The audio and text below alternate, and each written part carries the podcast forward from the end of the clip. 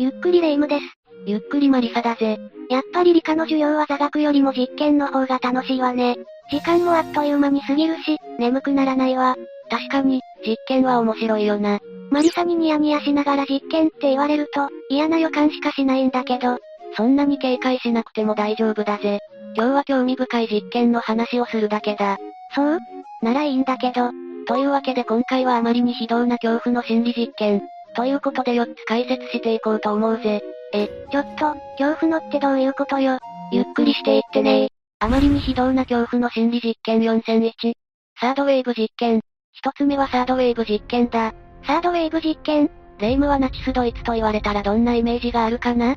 独裁者ヒトラーが率いていた国よね。アウシュビッツでの悲劇や極悪非道な実験は忘れちゃいけないし、絶対に繰り返してはいけないものだと思うわ。それじゃあ、これから1週間でナチスの考えに染まってくれと言われたら、できると思うか？できないわよ。というか、嫌悪感がない思考でも1週間で染まれって言われたら、なかなか苦労すると思うわ。1週間で全く違う思考に、それもとてもじゃないが許しがたいものに染まる。それを可能にしてしまった実験が、サードウェーブ実験なんだぜ。にわかには信じられないわ。実験が行われたのはアメリカのとある高校。世界史の教師だったジョーンズは生徒に、ナチスドイツのことを教えていたんだ。心理学の先生とかが出てくるわけじゃないのね。彼は高校生たちに独裁主義やファシズムの思想がなぜ、ドイツ人に受け入れられたのか説明するんだが、生徒たちはそれを理解することができない。歴史でしかない、遠いこととしか思えないし、仕方ない部分もあるわ。悩んだ末に彼はあることを思いつくんだ。理解できないなら実際に体験してもらおう。クラスにナチスの疑似組織を作ってしまえばいいんだ、という思考に至るんだぜ。究極の学習ではあると思うけど、それ以外にいろんな弊害が生まれそうじゃない？大丈夫？もちろんジョーンズだって本気ファシズムに染めてやろうとは思っていない。あくまでこれは授業の一環である、生徒の理解を深めるためである。その目的で実験は開始されたんだな。すでに良くないことにしかならなそうなんだけど、ジョーンズも軽く、1日だけやってみるということで始めた実験だったんだが、生徒の希望で5日間に延長されることになった。まず1日目。1日目なんてルール説明というか雰囲気をつかむくらいの感じよね。そうだな。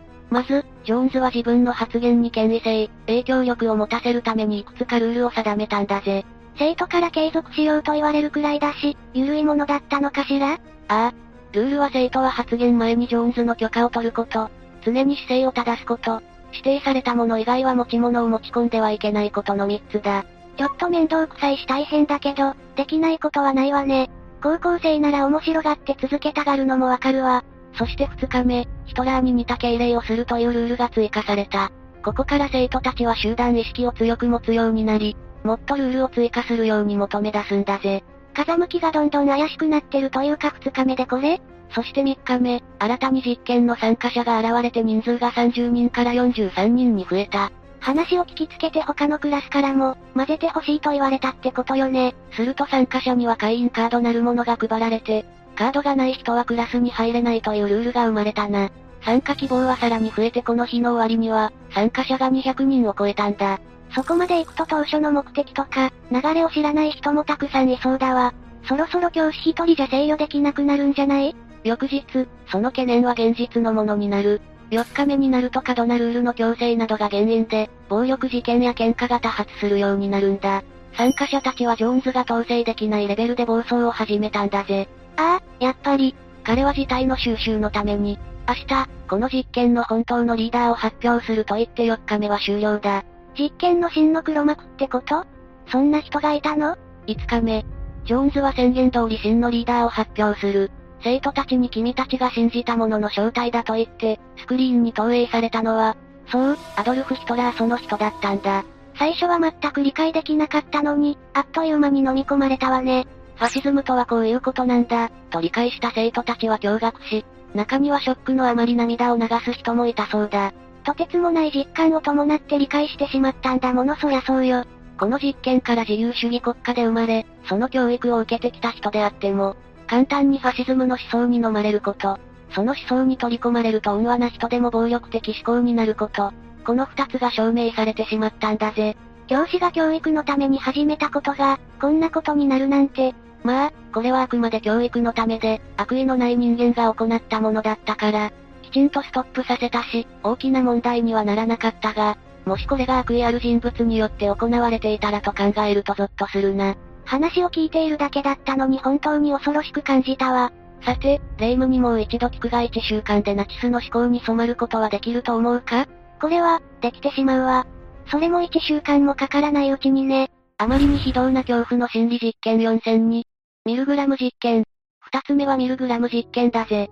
これは現代の実験倫理では決して許されない実験だな。そんなにひどい実験だったの？この実験はイェール大学の心理学助教授だったスタンレイ・ミルグラムによって行われた。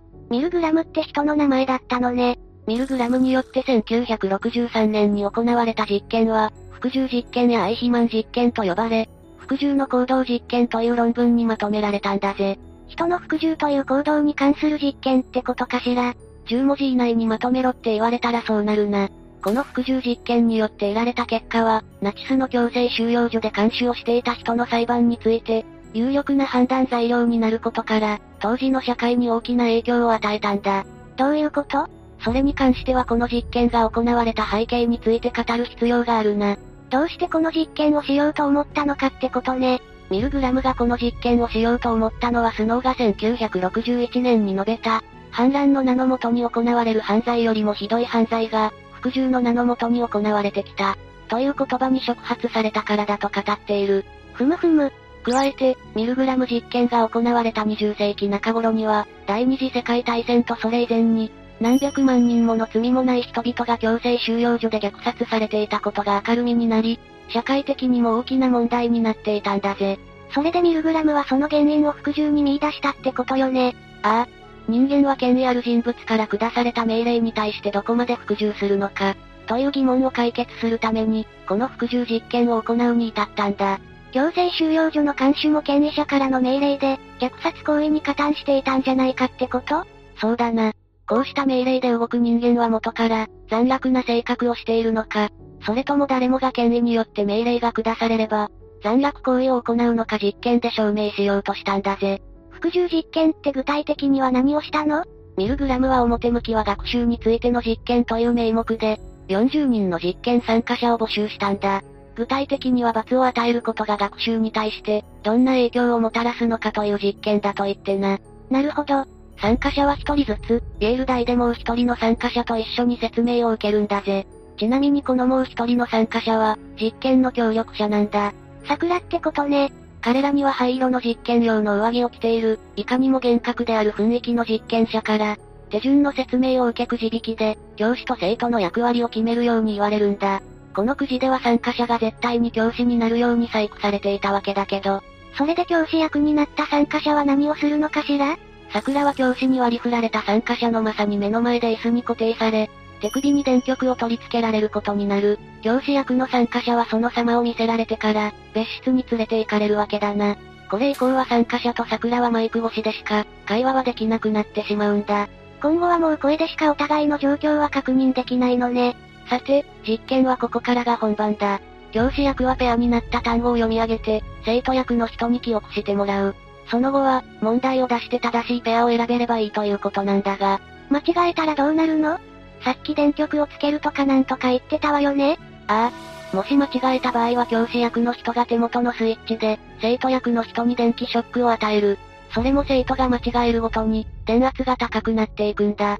最初はピリってするくらいなのよね感じ方は人によるだろうが最初はわずか 15V だ。桜もびっくりしたと笑い飛ばせるくらいの強さでしかない。それをどんどん上げていくの？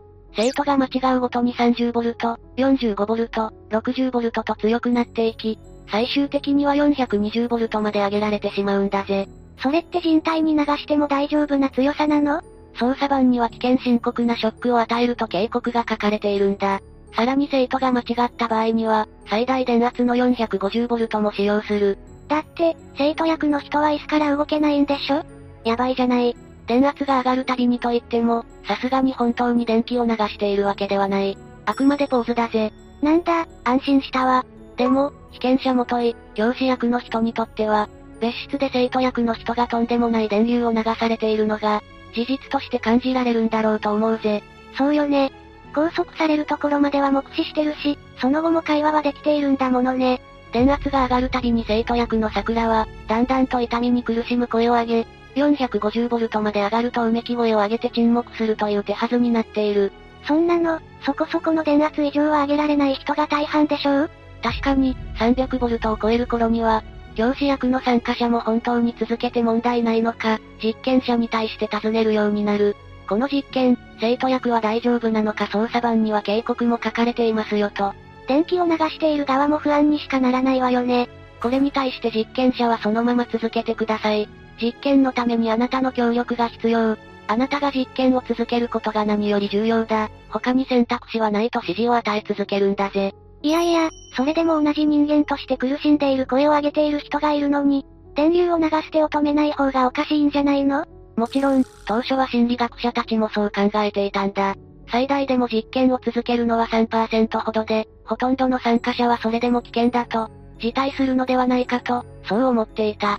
当初は、ってことは、蓋を開けてみれば、300V 以下で実験を拒否した者は一人もいない。全体の半数以上、26人が最大電圧の 450V まで実験を続けたんだぜ。そんな、信じられないわ。つまりこの実験によれば、ボランティアで実験に参加してくれるような、全量で一般的な人であっても、権威持つ者からの命令では、命を危険にさらすような危険で残虐な行為でも、行ってしまえるということなんだよな。人間誰しも悪魔になりうるということなのかしら？まあ、そもそもこの実験自体にも批判が集まっていることは確かだ。残忍すぎるってこと？実際のところ、最大電圧まで上げた人が多いとはいえ、その多くは非常に苦痛の表情を浮かべて、電気ショックを与えていたそうだ。指示を与えられたからって、罪悪感も何もなくやってるわけではないのね。ああ。中には心苦しさのあまり涙を流していたり、実験後に体調を崩してしまう人もいたんだぜ。そうよね。この実験による参加者の心的ストレスは計り知れないわ。確かにミルグラム実験で得られた結果は、社会的に大きな影響を与えるものだし、人類の英知を先に進めるという目的はあれど、参加者に対してここまでのストレスを与えていいというものではない。今の実験倫理では絶対にできないというのはそういうところよね。実際にこの実験を契機に研究倫理の見直しがされ、その問題点を指摘する批判も多く生まれるようになったんだ。いろんな意味で有名だし、とんでもない実験ってことかしら。さて、話は最初の方に戻るがこういう結果から見るにナチスの強制収容所監守が、元から悪魔だったのかといえば、答えはいいえだ。他にも第二次世界大戦で拷問した人たちもおそらく同じだよな。歴史的に非道な行いとして残っていることも、その実行者たちは善良で一般的な、普通の人たちだった可能性が高いってことよね。それに自分たちだって、その立場になったら非人道的な行いをしてしまえるのかもしれない。ミルグラム実験で明らかになったことって、人間の中のとてつもない弱さと闇に光を当てることだったんじゃないかしら。あまりに非道な恐怖の心理実験4003。ナチスのゲシュタルト崩壊。三つ目はナチスのゲシュタルト崩壊実験だ。ゲシュタルト崩壊ってたまに聞くわよね。ゲシュタルト崩壊というのは、認知機能が低下することで、全体のバランスがわからなくなってしまうことを指すんだ。わかったようなわからないような。もっと身近な例で言えば、ずっと同じ文字を見てると、あれ？塗ってこんな形だったっけ？とかこの漢字、これじゃないよな？とか、正しい字がよくわからなくなってきてしまうあれだな。あれってゲシュタルト崩壊って名前だったのね。小学生の頃の漢字練習帳でよく起こったわ。この話に関連して、ほぼ都市伝説と言ってもいいようなものが存在するんだ。極めて現実的な実験の解説をしていたと思ったら急に都市伝説？ああ。それは自分の家の鏡に向かってお前は誰だ？と言い続けていると、徐々に頭がおかしくなって、ついには狂ってしまうという話なんだ。妙にリアルというか本当に簡単にできちゃうだけに怖いわね。そうなんだ。鏡さえあれば簡単にできてしまう上に、もたらされる結果は発狂とかいう、謎なリアリティで下手な幽霊話よりも全然怖い。正直、毎日鏡を見ること自体はほとんどの人がしてるものね。その日常との隣り合わせ感が変な恐怖感を演出しているのかしら。そしてこの実験を実際に行っていた、という説があるのがナチスドイツだ。やばい実験といえばやっぱりそうよね。対戦中のナチスがユダヤ人を使って行った実験の中に、人格をコントロールするという名目で、さっきの行動を取らせたんだ。他にも一日に数回、鏡の中の自分に話しかけさせたりもしていたらしい。お前は誰だ、だけじゃなかったのね。そして精神の変化を記録していったんだが、実験開始から10日後には、判断力や認知能力の低下が見られたそうだぜ。3ヶ月も経てばすっかり自我が崩壊して自分が誰なのかもわからなくなってしまったという話だ。ひえ。おかしくなり始めているのに続けさせるなんて鬼の所用だわ。という話を掲示板の軍事板で見たという話が、シャレコアのスレに投下されていたんだ。え？この話の元って2ちゃん的な掲示板なの？このシャレコアスレの書き込みですら2006年のもので、この人が見たという元ネタの書き込みは、まあ見つからないだろうな。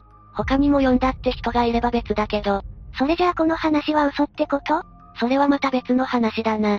今のところ嘘か本当かはわからないが何とも言えない。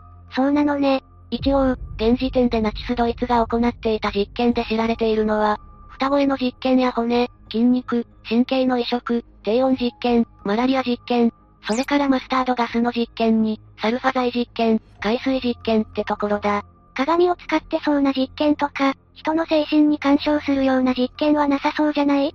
そうなんだよな。